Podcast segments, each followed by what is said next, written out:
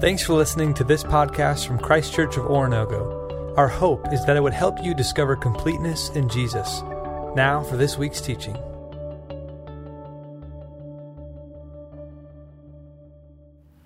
Good morning, church. Let's open our Bibles to 1 Corinthians 13. If you're visiting with us this morning, my name is Mark, and I get to be one of the ministers here at the church. We are glad you're with us, and we're in a series called The Cruciformed Life, looking at how the, the man on the cross and the work of the cross shapes the way we live our lives and who we become.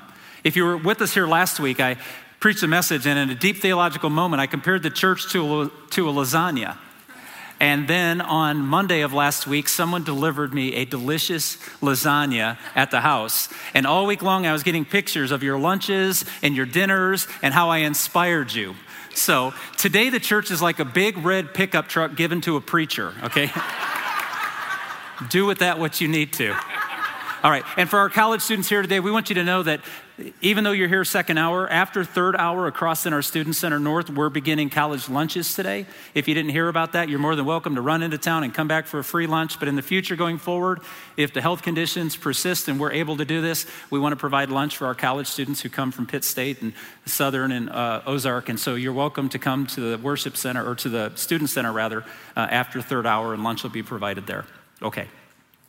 Last week we did talk about unity. We talked about how spiritual gifting was being a disunifying thing, and Paul was addressing to this church that had a bunch of individualistic uh, tendencies. They felt elite. They were, they were measuring themselves against one another to try to find out who were the real super spiritual and who weren't. And so, in light of all of that, Paul begins this teaching. Now, what you just heard read to us in the script is probably the most famous, most poetic, most practical, most useful, and most easy to memorize passage in all of this letter. It's about love. And yet it always must be, be connected and kept connected to what Paul is writing about when he wrote this. He wasn't writing just an individual chapter on what love is, he's actually talking about how love answers all the concerns that have been brought up in the entirety of this letter to these people. And I'm going to show you how that's connected in just a few moments. But to understand what Paul's writing about, we have to begin with the nature of temporary gifts. We have to look at this from the very beginning. What is Paul dealing with? Is this chapter falls between chapters 12 and 14 of the letter. And in chapter 12 and 14, Paul is talking about the misuse of spiritual gifting as not a sign of how powerful you are, but why did God actually give those gifts? Was it for your good or was it for the common good? And we know from the scripture last week that it was simply based, completely based on the common good. In other words, no gift that God gives us is ever meant to be used simply for our own pleasure. It's been given to us as a gift, and it's to be used for others every single time. You see, Paul is going to give us wisdom. He's dropping wisdom today in a major way. But in our culture, we don't really want wisdom unless it makes us money or happy and then we'll take wisdom. But if it's wisdom for wisdom's sake, we're not always sure we're open to it. Our whole culture rejects what's true so they can have feelings and reactions and get something from it. But Paul's wisdom here is apparent. And what he's sharing with us is going to be a challenge to all of us. And not a challenge we can't overcome, but a challenge that's going to cost us something. It's going to cost us sacrifice and commitment and purpose. But Paul's wisdom will produce fruit. It won't make you rich, it won't make you famous, it won't make you powerful, it'll make you useful. And this is why Paul is delivering it at this moment in time. It's a corrective also to get this all set up properly. He is correcting behavior. In fact, you'll see it in just a little bit, but the church at Corinth, they were an impatient, unkind, selfish, elitist group. Over and over, they were designating what divided them, not what united them. And instead of being united around the authority of Jesus and his purpose, it all became about who had what, who was who, and how powerful you were. And so Paul then takes them through this letter. You might remember some of the things we've discussed so far. Paul talked to them about wisdom of the cross, how the cross doesn't make sense to the world, but in God's plan, he did the most wise thing in the most perfect way through Jesus on the cross. They were boasting in who their teachers were. Paul said, It doesn't matter who your teacher is, it's what is he teaching? What are they communicating about the gospel? They were rejoicing in evil. They had, they had a man sleeping with his stepmother, and they were acting like they were progressive for allowing it. And in chapter 5, Paul said that man needs to be disciplined for bringing sin into the sanctity of the church. And then they were taking each other to court. They were insisting on their own way. They were causing people that wanted to follow Jesus to have difficulty following Jesus because the way they lived their lives. They were acting and praying in such a way that when they gathered together for corporate worship, it was divided. The rich were the rich, the poor were the poor, and they didn't mingle together. They were not there for one another. Over and over, Paul keeps bringing up what they were struggling with, and his answer is you lack love. You are lacking the love that God has united us around. And your spiritual gifts are significant, but they don't matter if there is no love. Let's begin in chapter 12, verse 31. I want you to notice the opening phrase here because it's what Paul will begin and end with in this text. Now, eagerly desire the greater gifts, and yet I will show you the most excellent way. So he has set them up to say, You're trying all of these measures to show who you are, how powerful, how spiritual you are, but let me show you that you're missing the greatest gift, the most excellent way. If I speak in the tongues of men and of angels, but I do not have love, I am only a resounding gong or a clanging cymbal. If I have the gift of prophecy and can fathom all mysteries and all knowledge, and if I have a faith that can move mountains, but I do not have love, I am nothing. If I give all I possess to the poor and give over my body to hardship that I may boast, but do not have love, I gain nothing. It's really interesting what he does here. In verse 1, he says, If you do all this, you're just making noise. Second verse, he says, You yourself are nothing actually while you're trying to prove yourself something. And in verse 3, he says, And you gain nothing. The wisdom that Paul is dropping here won't, won't make us rich or happy, it will make us useful. It will show that there is something in our lives that's different, something that's good, something that's lasting. Love. Love is a necessity apart from which nothing else in the Christian life matters. If there is no love, nothing will last I keep hearing this phrase in the last 10 or 15 years. It's in some of the literature I read, it's in some of the books I listen to. It's over and over about leaving a legacy. You have to leave a legacy. You have to do something that's going to last far beyond your lifetime. And I believe that that matters. But I really want to challenge us as a group of faith based people who know who Jesus Christ is, the man on the cross and the work on the cross. How about we get in on Jesus' legacy because that'll last forever? Trying to live your own legacy won't last very long maybe a generation at the most. How many of us walk into buildings on state universities that are named after people and you don't even know who they are? But at one point in time, that name mattered. But now it's just another name on another building as you go on with another life. So the legacy that Paul's calling us to is not a legacy that lifts our name up and our fame up. He's saying to the people of Corinth the same thing he'd say to the people of Christ Church. The opportunity you and I have in our lifetime will only be taken advantage of when there's love. And not a love that comes on a checklist to say, I was loving today, but a love that actually makes the other person more important than yourself. A love that Jesus offered.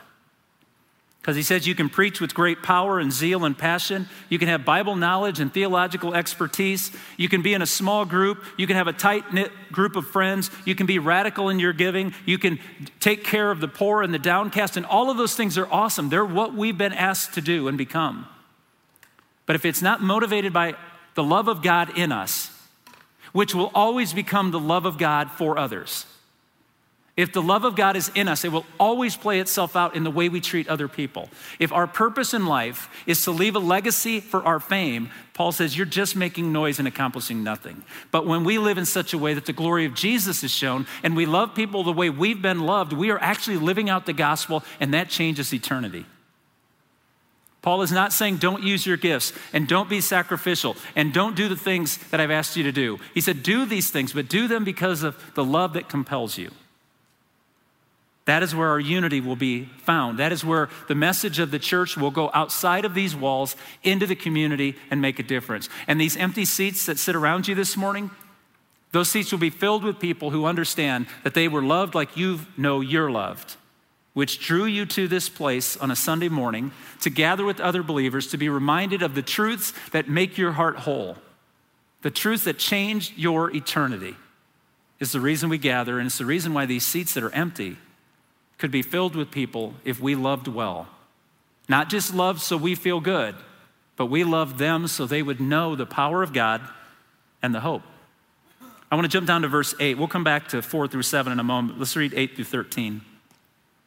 Paul's telling them why he's teaching this. Love never fails. Where there are prophecies, they will cease. Where there are tongues, they will be stilled. Where there is knowledge, it will pass away. For we know in part and we prophesy in part, but when completeness comes, what is in part disappears.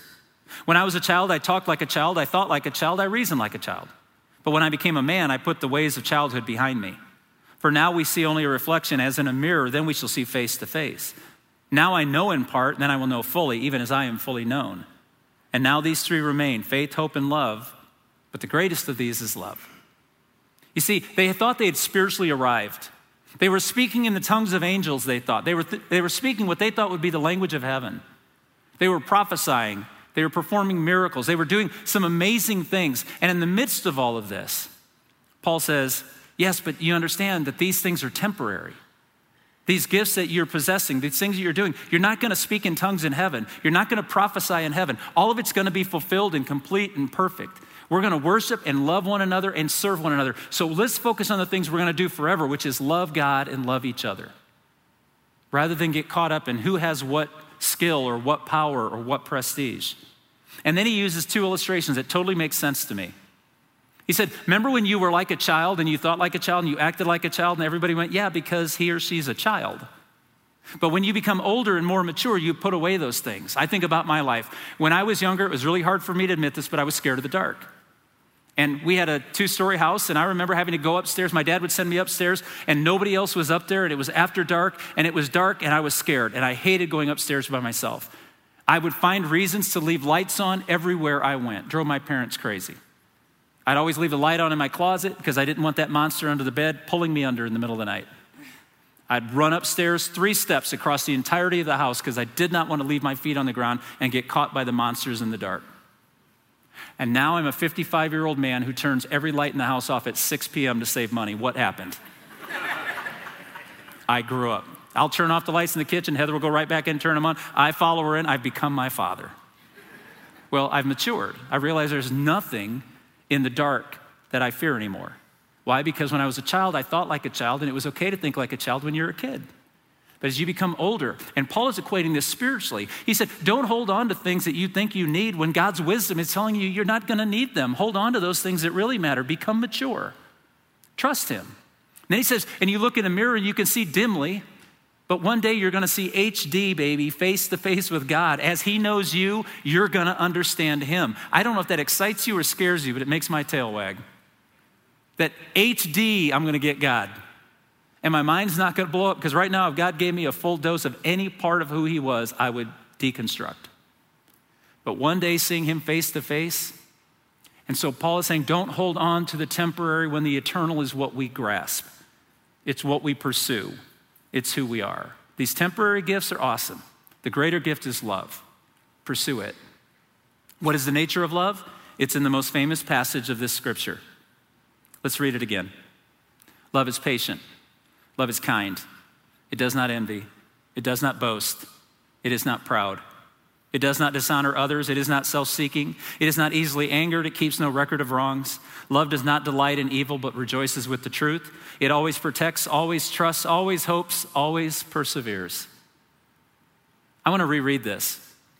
I'm going to put it back on the screen, and I want to read it the way I think we should interpret it. Let's begin. God is patient, God is kind. God does not envy. God does not boast. God is not proud. God does not dishonor others. God is not self seeking. God is not easily angered. God keeps no record of wrongs. God does not delight in evil, but rejoices with the truth. God always protects. God always trusts. God always hopes. God always perseveres. Make sense now? He's not giving us a list of things to do. He's actually challenging us to become like God to live out what we've received, to take the greater gift, which is not speaking in tongues or prophesying or all of those other things that God has used and continues to use. But he's actually saying, but be the God who gave you those gifts. Live out the love that you received, not just using the gift to promote yourself and your own opinion of your power, your legacy, your prestige. Two primary characteristics before we look at depth in this description. The first is love is selfless. When I put God's name in for love, you could understand that love is the character of God. And the way that God has dealt with you and I has been selfless rather than selfish. You see, the opposite of love is not hate. The opposite of love is selfishness. It's arrogance, it's pride, it's boasting, it's seeking my way over your way. Love, according to Dallas Willard, my favorite definition of love, is to seek the will or the goodwill of others. It's to live in such a way that I always will the good of you before I ever consider my own good. And that is selfless. When I think of what it means, I think, according to the description that Paul gives, it's being patient when patience is difficult and not deserved. It's being kind when, di- when kindness is difficult. It's not choosing how I appear in the eyes of others, but how I might help others see Jesus and see themselves in the eyes of Christ. It's, it's not to love in such a noble, poetic, climb a mountain kind of way. It's actually the second part of this, and that is love is active. It is selfless and it is active. And the way that I want to point this out is Paul does not give us a definition of love, he gives us a description. He uses 15 verbs. This is not a philosophy, this is actionable items. It's the way to live this out. Just like God has demonstrated his love for us, we can demonstrate God's love for other people. Now, what, who I took out of that triangle was you and me. I don't want people to know my love for them until they've understood Jesus' love for them. And then my love can be helpful and encouragement to help them walk in the right path, to understand why sacrificing for the kingdom is not only noble, it's brilliant, it's wise, it's what Paul is offering us. You see, love seeks its happiness in the good of others because it's selfless, because it's active. So, Paul shows us in a description how God has applied his love and how you and I may also. So, let's look at the actions of love. In John 13, verse 35, Jesus said, By this will people know that you're my disciples, if you love one another. Now, I don't want to parse this verse as you see it on the screen. I don't want to break it down into such minute points and spend all morning on it, but I do want to say this. For many times, it's easy for us to think, by this people will know you're my disciples if you love. he says, no, no, if you love one another. It's not just feeling good for someone, it's not being for someone. It's actually doing the work of actively and selflessly loving people. And to love one another is the way that we show who God is. It's the way God has united us around the authority of Jesus Christ to go into all the world, to preach and to teach and to baptize and to bring people into discipleship. Why? Because the love of God compels them and compels us. So, how can I love God, live in the love of God, and love one another? The exact way God did it. So let's just do this as quickly as possible. Let's look at his description of love. Love is patient. It doesn't mean just to wait for one another, it means actually being able to endure injury without seeking retaliation. Love allows you to be taken advantage of. Love is kind. This is active goodness toward another person. It's doing those small little things that are meaningful that makes a person feel valued and wanted. And it, we don't do it. Again, I, I don't want to keep hammering this nail until it's totally embedded, but I need to. And that is, we're not kind so they think we're kind. We're not good so they think we're good. We're actually loving them in such a way that we can reveal Jesus to them and show his kindness. Love does not envy.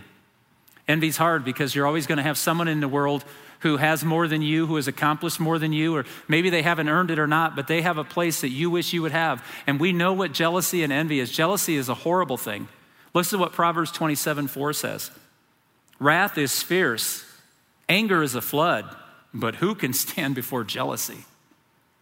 And if you've ever been struck with jealousy, and you have to deal with the pain and the fear of someone taking someone from you that you love, or that they've traded their affection for someone else, if you've ever experienced that, the anger and the panic that's in you, you know what a horrible thing it is. But love does not allow envy, does not allow what someone else has to allow us to hate. Love does not boast.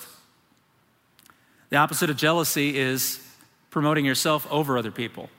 It's using what you do have and the gifting that you do have. And this was a reoccurring issue in the Corinthian church. Well, I follow Paul, but I follow Apollos. Well, I speak in tongues and you don't. And I have money and riches, and they were constantly segregating themselves rather than uniting themselves. So love is not jealous and does not envy, it also does not boast.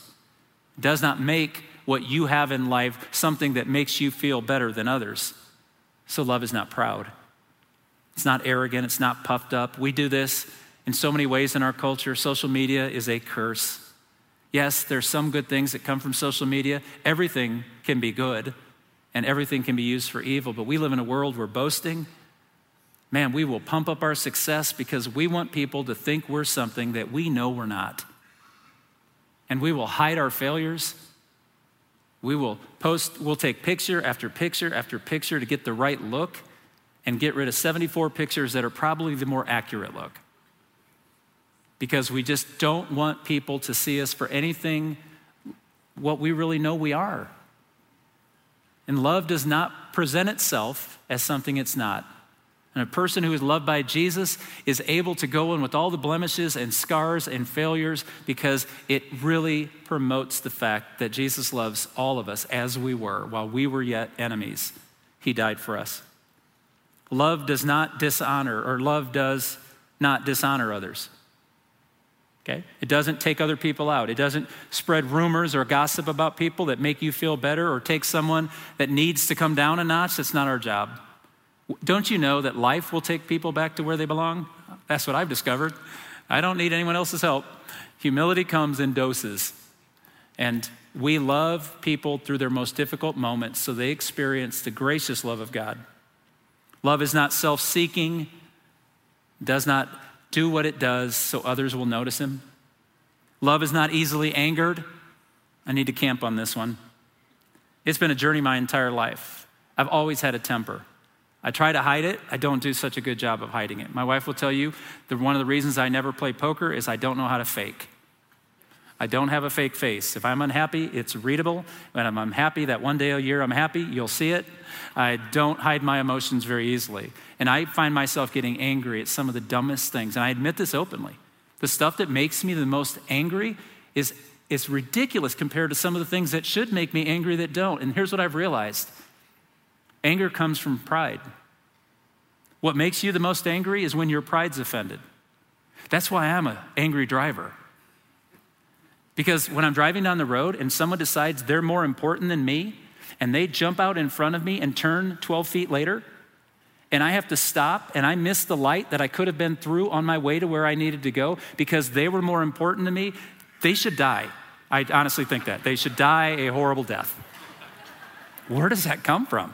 Because I hate to admit it as your preacher, but it's true. The first thing I want to scream is get out of the left lane. Why are you driving slower than you can? Go back to Kansas for the love. Always range line, left lane, Kansas license plate for the. I'm not making it up. Do the math. So anyway, I'm like, get out of there. And what I realize is, this is horrible. All joking aside now, this is horrible. What I've concluded is, you're not as important as me. How dare you stop me from getting what I wanted? Anger comes from pride. And if there is one person, one beautiful person who had all the right in the world to rain his anger down on a group of people for saying, Who are you to judge me? It would have been Jesus, and he chose not to because his love defeated his pride and his anger, and he loved well. Oh, in a world that is so angry right now, it is one shove away from a massive brawl. Wouldn't it be awesome? If God's people started loving those who didn't deserve to be loved so they would know what love really is? Love does not keep record of wrongs. And we thank God that He has demonstrated that, right? Love finds no pleasure in unrighteousness. It doesn't find it cute, doesn't find it funny, doesn't continue to support those little moments where the wrong that is done appears to be in our world today greater than when right is done. This is where Paul's wisdom is needed. And I love how this comes together because love works the will of God. I, I like to play with words, but I'm not trying to be cute here. Love works. And the only way you know love works is to let love work. We're living in a world of hatred. How's it going? Horribly. Everyone is so tense about everything right now. Everyone's fearing what's going to happen that first week of November and how the losing side's going to act and how the winning side's going to act. And everybody's walking around with keeping track of records and holding people to be inferior or superior. And we're living in all of this. And I want you to know that love works. Listen to what it says, verse 7. Love protects, trusts, hopes, perseveres. The wisdom that Paul is giving a group of people that were divided rather than unified is the same message he's giving us today. The love that God showed you works. Let it work. Again, this is not any of us walking out of here today to going, I've got three things I knew to be more loving. That's okay. That's a good start. But that's really not going to get you there. If trying harder worked, we'd all be better people, wouldn't we?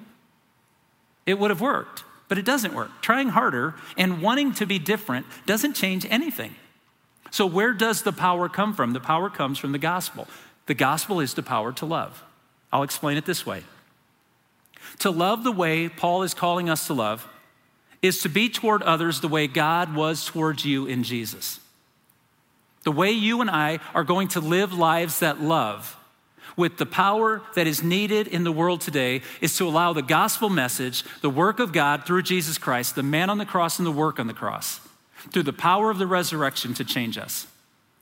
And we can offer that to a world who needs to know what real love is and to receive real love. Because love is the character of God. 1 John 4 says, God is love. I don't want to make too much of this, but I want to make enough of it. It doesn't say God loves, it says God is love. It is his character. He doesn't do this against his will. It is natural for him to love, and he has created us to be people of love. The world will know you are my disciples if you love one another. So, how do we go about this?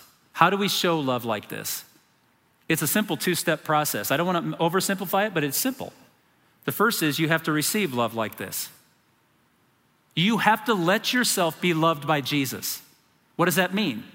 You need to confess sin and receive the blood of the cross because the work of the cross is meaningless if the blood of the cross never touches you. So to receive it is not simply to admit, yeah, Jesus has saved me. Blah, blah. No, no, it's to receive this overwhelming love that keeps no record of wrong, that is not boastful, that is not arrogant, that seeks my good. To receive it and allow that to penetrate your soul in such a way that the natural response when you're loved is to love in return. I always remember our oldest son, Alex, when he was a, he's a shy little boy, very, very thoughtful, but a bit bashful. And I remember one of the first Christmases, he got it. He was three or four, just toddling around the house, cute as can be, and he would open a present. And as soon as he opened it, before he would touch it, he would go, "Aw," and walk across the room and hugged everybody. He didn't know who gave it to him. They weren't even in the house. But everybody in the circle got a hug from this little boy because he was overwhelmed by the generosity of somebody. He had to express it. God built us for that. So look hopefully to the love that's available to us rather than a burden. We have to receive the love because the work of the cross is meaningless if the blood of the cross never touches us. And the second thing we have to do is we have to reflect his love, which has been the core of this entire message if God is patient, if God is kind, if God does not keep record of wrongs, if God is not boastful, if God seeks what is righteous, then we can too. Because His Spirit is inside each one of us who have been saved by the blood of Christ. And we can reflect that love, that life changing love, to everyone we meet, even those people who get in my way. See, the problem is not with the people who get in my way, the problem is with my heart, who can become offended when I don't get my way. I need to love anyway.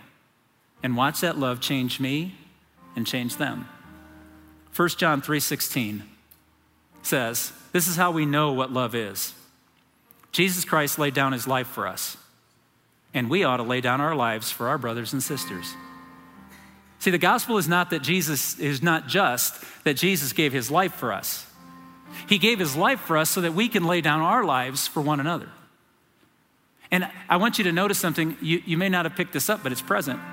If you take the description, those 15 verbs that Paul uses to describe love, you can take them all the way back to almost every chapter in the previous writing.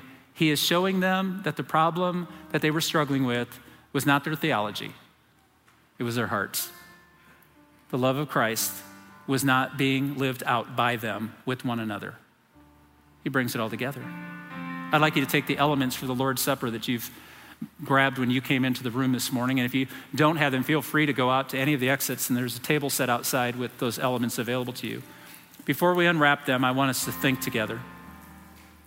We know what love is that the man on the cross went to that cross and did the work of the cross so that you and I might be his. His love bought us, it redeemed us from the marketplace of sin. There's no longer a price. He purchased us and he set us free. And in his freedom, he said, Follow me. And we get to do that. We get the experience of walking with our Savior and experiencing all that he has for us. So this morning, when we eat the bread and drink the cup, we are proclaiming to the world that he died for our sins, but we also hold on to the promise that around that great table of which we've been invited, you and I sit at that table at the invitation of Jesus. But never forget for a moment that there's not a person around that table who's not around that table, not just because of Jesus, but because somebody who followed Jesus told us about it. We get to go to this party because somebody on this earth invited us on behalf of Jesus.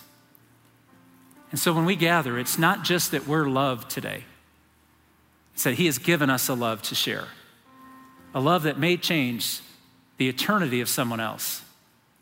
So let the blood of the cross change your soul, and let the blood of the cross be our message. Let's pray. Father, we receive your gift. You gave us your son in all of his goodness, his kindness, his mercy, his gentleness. He demonstrated for us what real love is and we weren't deserving. Today, we still aren't, but we are yours. And we have a message, Father, that we want to tell other people about how good you are, how kind you are, how generous and loving you are. Jesus, we want the world to know what you did for us. In a world that wants to fight against religious standards and rules and laws, we want to stand up and say, let love win. Holy Spirit, we're grateful that love works. Teach us how to use it well. Guide us each and every day to make it less about us and more about you. We receive you today. We eat and drink to your glory and honor, to our benefit, and a message for this lost world. We pray these things through the powerful name of Jesus Christ, our Lord and Savior. Amen. Thanks again for checking out this podcast. We hope this teaching helped you to discover completeness in Jesus and encourages you to help others do the same. For more resources or to learn about Christ Church in general, visit us online at cco.church.